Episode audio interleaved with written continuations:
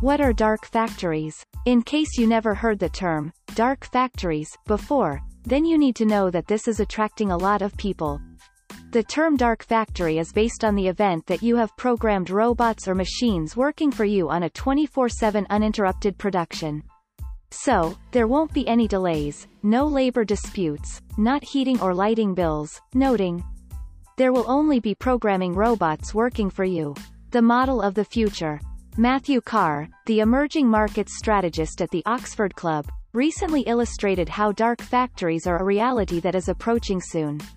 The reason why he made this statement was based on what is happening in a company in China a Circumflex Euro, the Changying Precision Technology Company.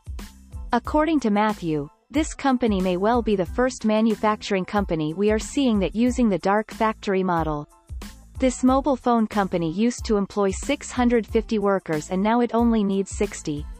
What the company did was that it replaced all these workers by robots. Overall, they put 60 robot arms to work and they eliminated 90% of the human workforce. While this is clearly a step into the dark factory definition, we have to say that no one was expecting it to work so well. Overall, the results were incredible. Not only productivity increased by 250% as the product defects decreased by 80%. According to Matthew, the robots run 10 production lines, going 24-7. The only human workers left are there simply to ensure everything runs smoothly. Changying Precision Technology believes the number of humans can be reduced to as few as 20. Amazon's is on its way. While you may be thinking that this is only happening in China, the truth is that Amazon is trying to do the same, or similar. The biggest online retailer decided to increase its robot workforce by 50%. They already represent 45,000 that are spread over 20 different order fulfillment centers.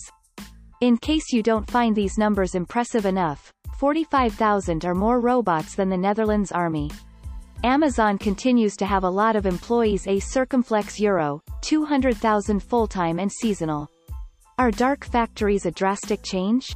While numbers don't lie and we just showed you two examples of companies that are evolving to dark factories, the reality is that there are people who don't think this is such a big change. One of these people is Jan Vermeulen, partner at Odgers Berndtson Singapore and head of the Southeast Asia Industrial Practice.